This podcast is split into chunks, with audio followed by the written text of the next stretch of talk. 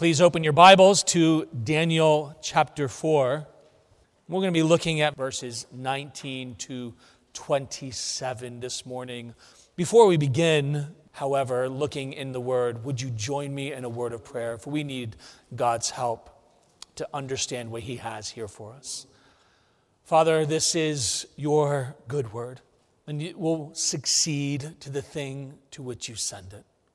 Our confidence is in you, O Lord, to accomplish all of your good purposes. Father, we pray that as we study your word, and we do so together, that you will dig out our ears, so to speak, that we may hear, that you will humble us, that we may be and have the right posture of heart to receive what is here, that we, O Lord, may know you, that we may serve you, rejoice in you. And Father, we pray that for those in our midst that do not know Christ, your Son, as their Savior, today they may see. They may see their sin, see your glory, see your coming judgment, and see your grace in him. Oh God, have mercy, we pray in Christ's name. Amen. Daniel 4, 19 to 27. In our passage this morning, we find Daniel having a difficult conversation. You can think back on your own life. I'm sure you have had to have difficult conversations with people. Conversations that you were not looking forward to, that you had some amount of trepidation in your heart. What would come of this? How would this be received? What is going to take place? Maybe this difficult conversation was with someone last night. Maybe it was with your spouse. Maybe it was with over text with a friend. Maybe it was at work this past week. You had to have a difficult conversation with a coworker, with a boss, with an employee. Difficult conversations are a part of our lives. None of us, maybe I shouldn't say none of us, there have been some people I know who seem to thrive on difficult conversations. But there are not many, praise the Lord. Not many people seem to enjoy difficult conversations too much. Most of us do not look forward to them in any way, nor should we. There is nothing particularly godly or righteous or good about enjoying difficult conversations. And Daniel here is no exception. He finds himself called on to reveal particularly bad news. And we see this in the opening lines. Let me go back. We'll start with verse 4. Nebuchadnezzar, this is, you'll remember, chapter 4 is Nebuchadnezzar's story. These are his words that Daniel has included in his book. Nebuchadnezzar has sent out this public proclamation. Daniel is including it here, a letter, a record of what Nebuchadnezzar has done or experienced. And so Nebuchadnezzar writes in verse 4, I, Nebuchadnezzar, I was at rest in my house and flourishing in my palace. I saw a dream which made me afraid, and the thoughts on my bed and the visions of my head, they troubled me. That's important. They troubled him. Therefore, I issued a decree to bring in all the wise men of Babylon before me, that they might make known to me the interpretation of the dream. Then the magicians, the astrologers, the Chaldeans, and all the soothsayers came in, and I told them the dream. But they could not, did not, could not, would not, should not, however it is, they did not make known to me its interpretation. But alas, Daniel came before me. His name is Belteshazzar, according to the name of my God. In him is the spirit of the holy God. And I told the dream before him, saying, Belteshazzar, chief of the magicians, because I know that the spirit of the holy God is in you, and no secret troubles you, explain to me the visions of my dream that I have seen and its interpretation. These were the visions of my head while on my bed. I was looking, and behold, a tree in the midst of the earth, and its height was great. And the tree grew and became strong. Its height reached to the heavens, and it could be seen to the ends of the earth. Its leaves were lovely, its fruit abundant, and in it was food for all the beasts of the field found shade under it. The beasts of the field found shade under it. The birds of the heavens dwelt in its branches, and all flesh was fed from it. I saw in the visions of my head while on my bed, and there was a watcher, a holy one, coming down from heaven. He cried aloud and said, "Thus, chop down the tree and cut off its branches, strip off its leaves and scatter its fruits. Let the beasts get out from under it, and the birds from its branches. Nevertheless, leave the stump and roots in the earth. Bind it with a band of iron and bronze, in the tender grass of the field. Let it be wet with the dew of heaven, and let him graze with the beasts on the earth, on the grass of the earth. Let his heart be changed from that of a man. Let him be given the heart of a beast, and let 7 times pass over him. This decision is by the decree of the watchers, and the sentence by the word of the holy ones, in order that the living may know that the Most High rules in the kingdom of men, gives it to whomever he will, and sets over it the lowest of men. This dream I, King Nebuchadnezzar, have seen. Now you, Belteshazzar, declare its interpretation, since all the wise men of my kingdom are not able to make known to me the interpretation. But you are able, for the Spirit of the Holy God is in you." Daniel is called on to deliver the interpretation of this dream. Whether the soothsayers and the magicians and all the spiritual IT experts were unwilling or unable to interpret is not clear. But Daniel is called on to testify, to give an interpretation of what this dream means. This dream that had so troubled Nebuchadnezzar. He was afraid and troubled by it. But he has full confidence in Daniel. You are able. This dream troubled me. It should be no trouble for you. But I want you to notice verse 19. Then Daniel, whose name was Belteshazzar, was astonished for a time. Or you might say he was dismayed, upset, stunned, confused for a time. And his thoughts troubled him. Daniel himself is troubled, and you don't expect this from Daniel. I mean, he has been thrust into difficult situations from a young age. You remember as a young teenage boy, he is taken captive from Israel. They are conquered in 607 BC. He is removed from Israel, taken along with many others out of Israel. Sons, daughters perhaps, of nobility. He is transferred over to Babylon, where he is now going to be trained. And He has not been shy about doing what needed to be done, about standing firm for the Lord at critical times. We saw this at a young age when it came down to identifying either with the Lord or with the Babylonian culture. In eating of the meat of the king, he chose to identify and remain faithful to the Lord. In chapter 2, there is a dream that comes, and he is able, while no one else can, he is able not only to give the interpretation, but to tell the dream itself to the king. And in chapter 3, his friends, they are forced to kneel, which they will not do, thrown into a furnace, and somehow they survive. And here in chapter 4, as an old man, let me back off that statement. He is in the prime of his life, right? He is in his probably late 40s or early 50s. I am believing that's like right there at the prime of life. I'm looking forward to that. He is a mature man, no longer a teenager. Now he is being asked to do another hard thing. But this time, it's not going to be as hard as those previous times. He's given the dream. But what makes this difficult, he's troubled by this dream where he's not troubled by the previous one. The previous one was good news, right? The previous one was, your kingdom is this wonderful kingdom. There is this image, the head of gold. You are that head of gold. These other kingdoms that follow you, they will be of lesser material, lesser significance, lesser worth, lesser power, lesser glory. You, O King, are glorious. There is a slightly different message to this dream.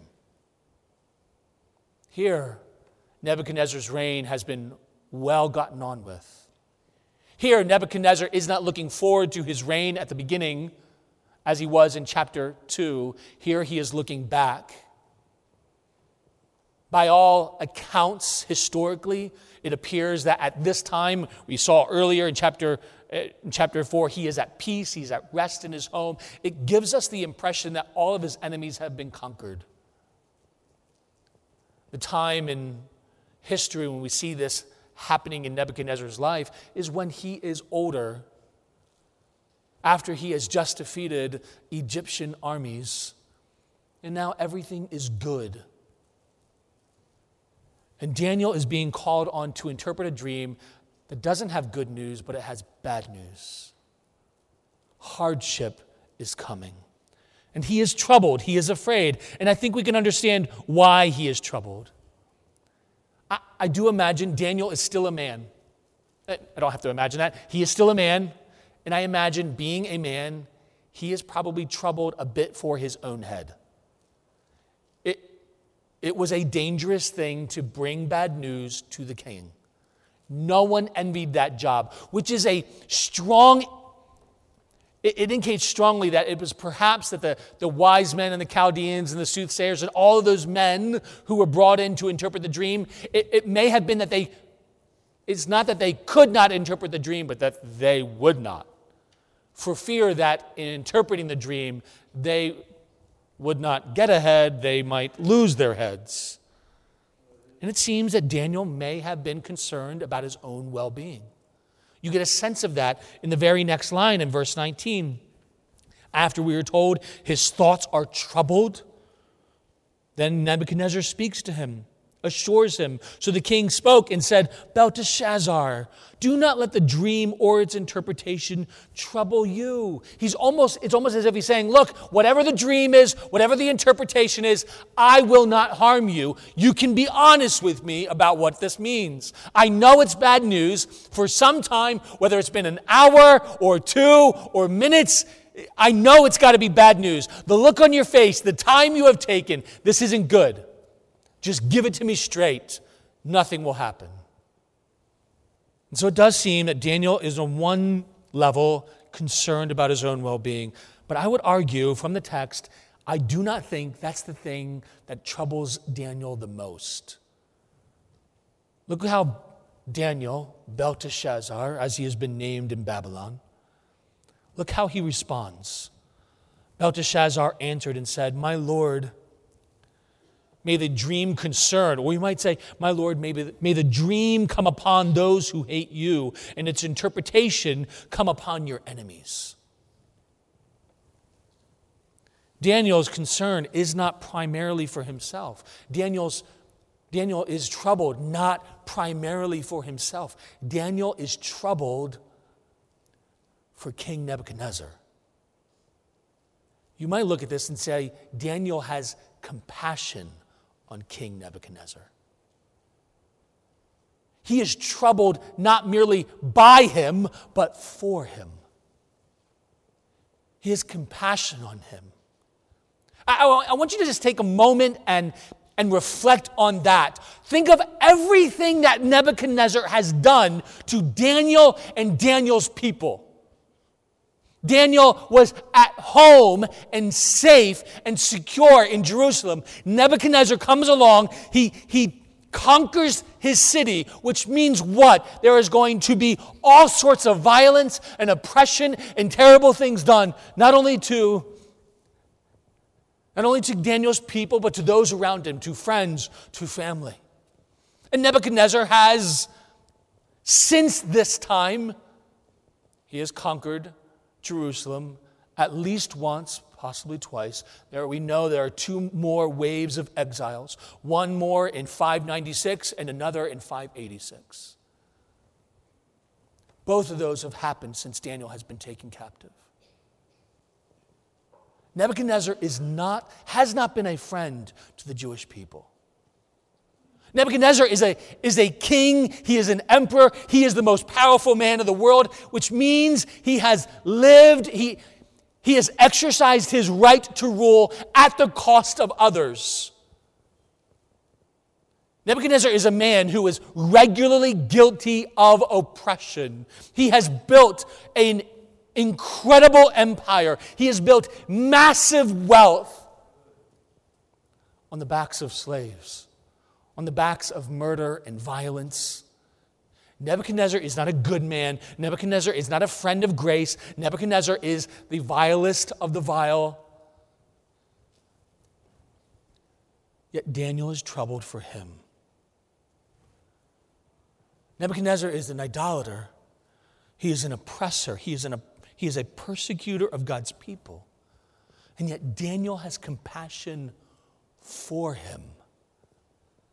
Just think about how rare that is, how difficult that is. Think about someone in your life. That person who has offended, who has hurt, who has frustrated and angered you more than anyone else. You may widen the circle from those around you. You may think of not just those immediate friends. You may think of someone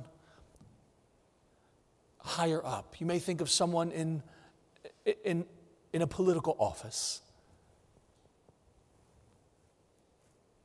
And Daniel has compassion on him. Normally, it's the person who has compassion is the person who has authority and power, isn't it? It's reversed here. The one that has lesser authority, the one who has lesser power, that is the one who has compassion. And Daniel has compassion on Nebuchadnezzar, though unworthy he is. More than this, not only does Daniel have compassion, he speaks with clarity then to Nebuchadnezzar. He is clear about the threat to Nebuchadnezzar. Verse 20 to 26, follow along. The tree that you saw, which grew and became strong, whose height reached to the heavens, which could be seen by all the earth, whose leaves were lovely and its fruit abundant, in which was food for all, under which the beasts of the field dwelt, and in whose branches the birds of the heaven had their home. It is you, O king. Do you catch that? That tree is you. And that tree is going to be cut down. It is you, O king, who have grown and become strong. For your greatness has grown and reaches to the heavens, and your dominion to the end of the earth. And inasmuch as the king saw a watcher, a holy one, coming down from heaven and saying, chop down the tree and destroy it, but leave its stump and roots in the earth, bound with a band of iron and bronze in the tender grass of the field. Let it be wet with the dew of heaven. Let him graze with the beasts of the field till 7 times pass over. This is the interpretation, O king. And this is the decree of the Most High, which has come upon my Lord the King. They shall drive you from men, your dwelling shall be with the beasts of the field, and they shall make you eat grass like oxen. They shall wet you with the dew of heaven, and 7 times shall pass over you, till you know that the Most High rules in the kingdom of men and gives it to whomever he chooses. He is clear about the threat to the king. This tree is huge. This large tree is Nebuchadnezzar, and yet he is going to suffer the loss of his power. He is going to be cut down in his authority. This great empire who is finally at peace, finally at rest, finally conquered all of his enemies, now is the moment he will face destruction. Now he will be cast down and not just lose his power and authority, he's going to lose his mind. This, having a grandfather and watching a grandfather who slowly fell into dementia. Gives me some sympathy for Nebuchadnezzar here. I watched my grandfather. I talked with him one time. His dementia was early onset, and he knew what was happening to him, trying to fight it, but it was helpless. And he and I went out to breakfast, and as we were trying to order, he sat there with a menu trying to figure out how to say what he wanted to say. And when we had finally been able to decipher what it is he wanted to order, and we sat talking, he described the frustration that it was for him to know what he wanted to say but not be able to communicate it, to be aware but not be able to rightfully communicate it, or later on when he would have lucid moments to know that his mind was faulty and he couldn't trust it. Nebuchadnezzar is going to spiral quickly. He is going to experience what scientists now will call boanthropy. That is, it is a mental illness in which someone loses touch with reality. They believe that they are cows, that they are bovines, and they begin to eat grass. This isn't people who merely identify as animals, and act as furries. I never thought I'd have to clarify those two things. These are people who actually believe that they are animals, and they begin to live as such. And this is what he predicts for Nebuchadnezzar. You are going to lose all power. You are going to lose your mind. And you're going to lose it for 7 seasons of time, 7 periods of time. I think rightly we should read this as 7 years, but it's not necessarily tied to years. Daniel, the Lord could have made it clear this is 7 years, but he doesn't say that. But I think when you read all of Daniel, it is fit to understand this reference to a 7-year period. But it doesn't necessarily have to be that long. And this is just a guess. But I wonder if part of the reason that we are given a 7-year undefined period of time here, a period of 7 seasons, periods of time that are going to pass, I wonder if it's so unclarified is if one of the reasons that the Lord has left it so ambiguous is so that the people of Israel would see in the humiliation of Nebuchadnezzar a picture of their own humiliation as a nation. Just as Nebuchadnezzar will be plunged into a humiliating state of mind, a humiliating state for a 7-year period of time, until he knows that the Most High rules in heaven, so the people of God are going to experience a 7-fold period of time in which they will be exiled from God's people, from God's land, from the land of Israel. I do not know that that's clear, but it seems tied. The prophets are speaking of it. What is clear is that Daniel is that there is a threat to Nebuchadnezzar, a threat to his power, a threat to his mind, a threat that Nebuchadnezzar has no power to fend off. This comes from the Most High. And he's clear not only about the threat, but that the threat against Nebuchadnezzar comes from God. This does not fit well in modern conceptions of who God is. If we allow the world, if we allow our culture to merely dictate to us what God is, who God must be, then we will have no understanding, no ability to grapple with what is being said here. If God is purely a God of love and not a God of justice, we will have trouble understanding how God can do this. How could a God of love, a God who is loving, do this to anyone? If we miss out that God is not only a God of love, but he is also a God of justice, a God of holiness, a God of righteousness, a God who is sovereign, we will not be able to understand why this is. And Daniel, think of how often in your life when you have had to talk to someone and when you want to share the gospel?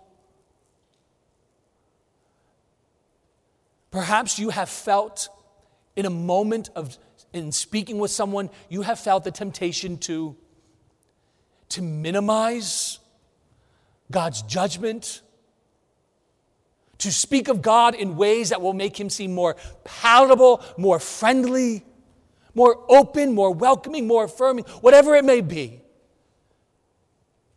And Daniel is clear here, not only on the threat, but where that threat comes from. It comes from the Most High. He wants Nebuchadnezzar to know that the Lord is supreme, he is sovereign, he is reigning, he is holy, he is just. And he is clear about the purpose of this humiliation. You saw that in verse 5. How long will this be? It's going to be for a sevenfold period of time. But for how long? What is the purpose of it? Till you know that the Most High rules in the kingdom of men and gives it to whomever he chooses. God's purpose in this threat is so that Nebuchadnezzar will know who God is. God's purpose in this humiliation of Nebuchadnezzar is not merely to humiliate him. If it was, he would never have told him that this was coming. He would have just brought it about. The purpose of God in bringing this humiliation is so that Nebuchadnezzar will see God, will know who he is, and will turn. God is not merely interested in the humiliation of Nebuchadnezzar. He is interested in Nebuchadnezzar's humility before him. That Nebuchadnezzar will learn to bow the knee before he who is truly the Most High, he who is truly the Sovereign One. And this, even in this suffering, God has a purpose. He has a purpose even for this one who is against him. God's purpose is not merely to destroy, it's not to condemn. It's gracious, isn't it? God's purpose in this pain is good. It is so that Nebuchadnezzar would come to know him. As Paul the Apostle will later say, God's patience and kindness is meant to lead us to repentance. God's purpose in Nebuchadnezzar's suffering is so that Nebuchadnezzar may know and taste of the grace of God. Just as the rose grows among thorns, and to pluck one out, it may draw blood, yet it is worth it. So God often hides his choicest gifts amid our deepest and sharpest pains. The scalpel in the hand of a surgeon is a painful thing. And yet it is the means, it is the instrument that brings life. And as long as we draw breath and hardship, pain and suffering are going to come to us. But the chief means, part of the chief means of God in suffering for us is to draw us to himself. God does not create suffering, but God will use suffering and direct it to accomplish his good purposes. And here, those good purposes involve grace. Grace. Daniel is clear about the threat. He is clear about the one who is doing the threatening. He is clear about the purpose of God in the threat. And Daniel is clear then in his call to repentance. Look there at verse 27.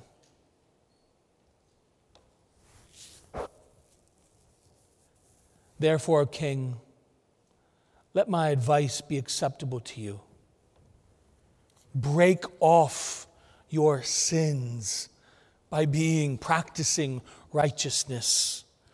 And break off your iniquities by showing mercy to the poor, perhaps there may be a lengthening of your prosperity."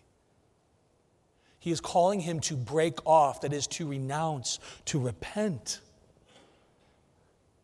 He's calling him to practice righteousness, to show mercy to the oppressed. This isn't a plan of salvation. He is calling him to repentance here, or to what the Apostle Paul will later say, that is to do works that are consistent with repentance. Repent, and now show your repentance in the way you live. Humble yourself before God. Cling to God. Go to Him. Hope in Him. This is Daniel calling Nebuchadnezzar to humble himself, to turn himself away from his sin, and to cast himself on the mercy of God, and then to act consistent with that repentance. This is the same means by which you and I experience salvation. To repent, to hope in Christ alone, to cast ourselves on the mercy of God in Christ Jesus. Daniel here in these verses is the picture of a faithful witness, is he not? He shows us what it means for us to do what God has called us in this world. He is a picture of what the people of Israel were to have been toward the nations around them. This is why God has redeemed the people of Israel. He had set them in the nation. He had set them where He had set them, so that they might be a light to the nations, and that others would come and see and know who God was in them and through them. This is probably chiefly seen in the prophet Jonah. He is sent out to preach and declare the mercy of God. And his message is what? Repent. But the judgment of God is coming. 40 days, and God is going to destroy. And Jonah, you may remember, does not willingly preach that message. It is only after the Lord works deeply upon him that he finally preaches. And when he does preach, and the nation of Assyria, there in the capital city of Nineveh, when that city turns and repents and humbles itself before God, Jonah is far from happy. In fact, Jonah is angry. He's angry at the same grace of God that was extended to them. He's angry that it was extended. The same grace of God that was extended to him and the people of Israel, he is angry that God extended it to the nation of Nineveh, to the nation of Assyria. And God asks him a question. After having raised up a plant and shielded him, and Jonah enjoying that plant, and then God removing that plant from him, Jonah, the book of Jonah ends with this. The Lord telling him, "You pity the plant for which you did not labor, nor did you make it grow, which came into being in a night and perished in a night. And should not I pity Nineveh, that great city in which there are more than 120,000 persons who do not know their right hand from their left?" That is, these people are so morally bankrupt, they do not know good and right. The people of Israel were to be a light. They were to be portraits of the compassionate mercy of God. They were to preach and to publicly declare the mercy of God, the compassion of God on sinners. And Daniel, as he writes this book, he writes it to those exiles who are remaining in Babylon. He writes it to those exiles who are returning back to the land of Israel, reminding them, this is what you are to be. Filled with compassion, clear in your witness of who God is. This is what you and I are to be. Filled with compassion, speaking clearly, not judgmental, not argumentative, not angry, defensive. Compassionate, clear.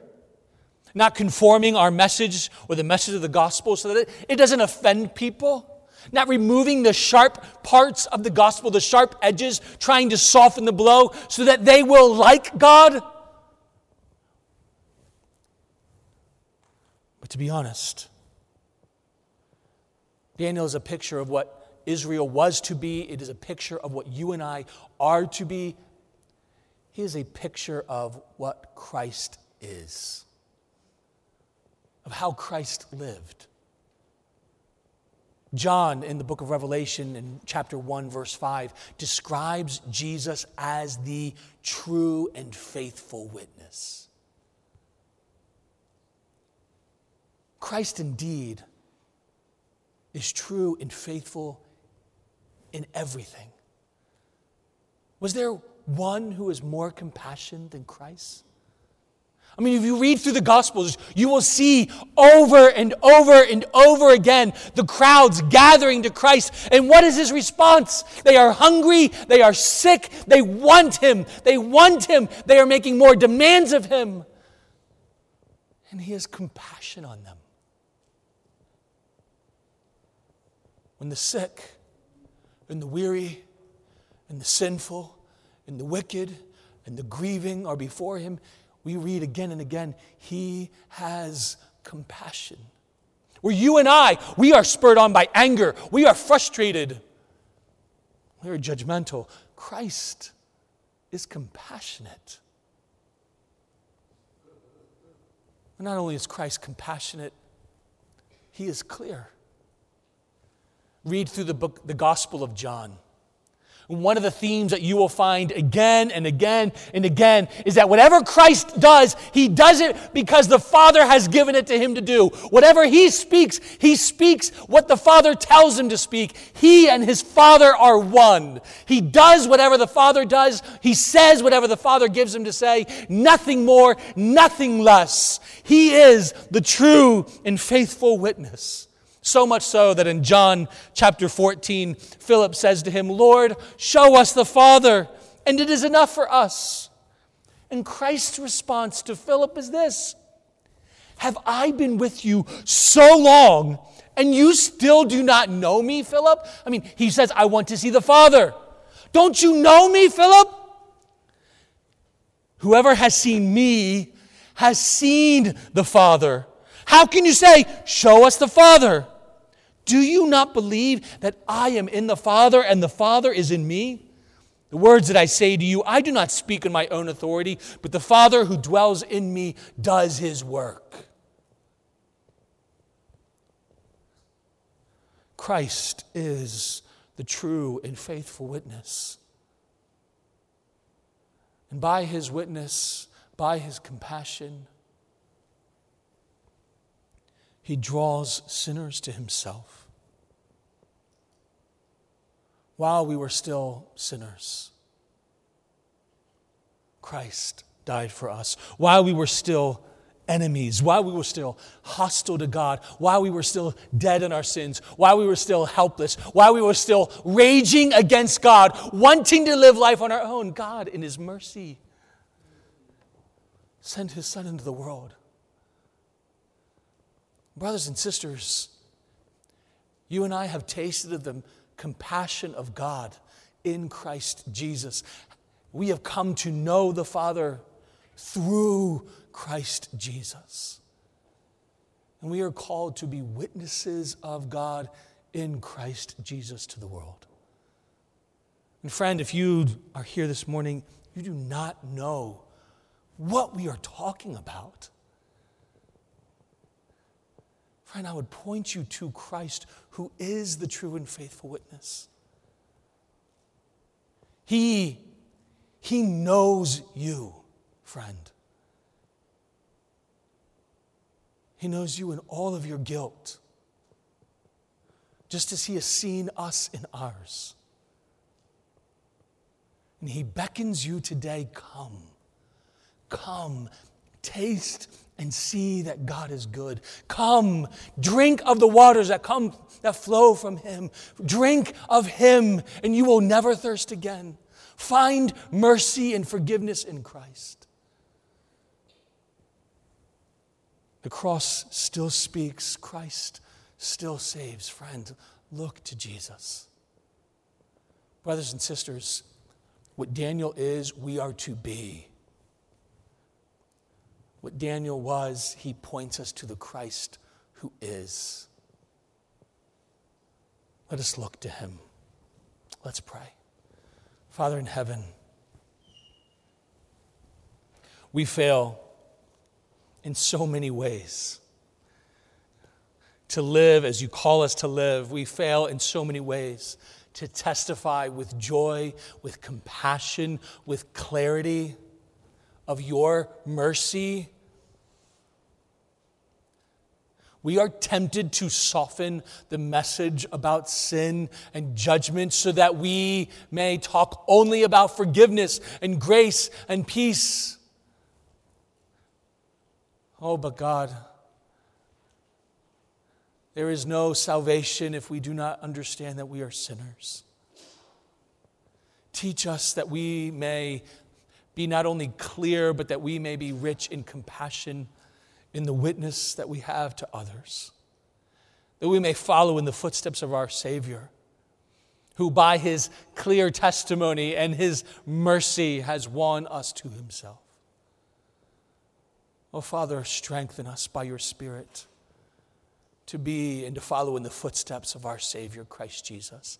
It is in his name we pray. Amen.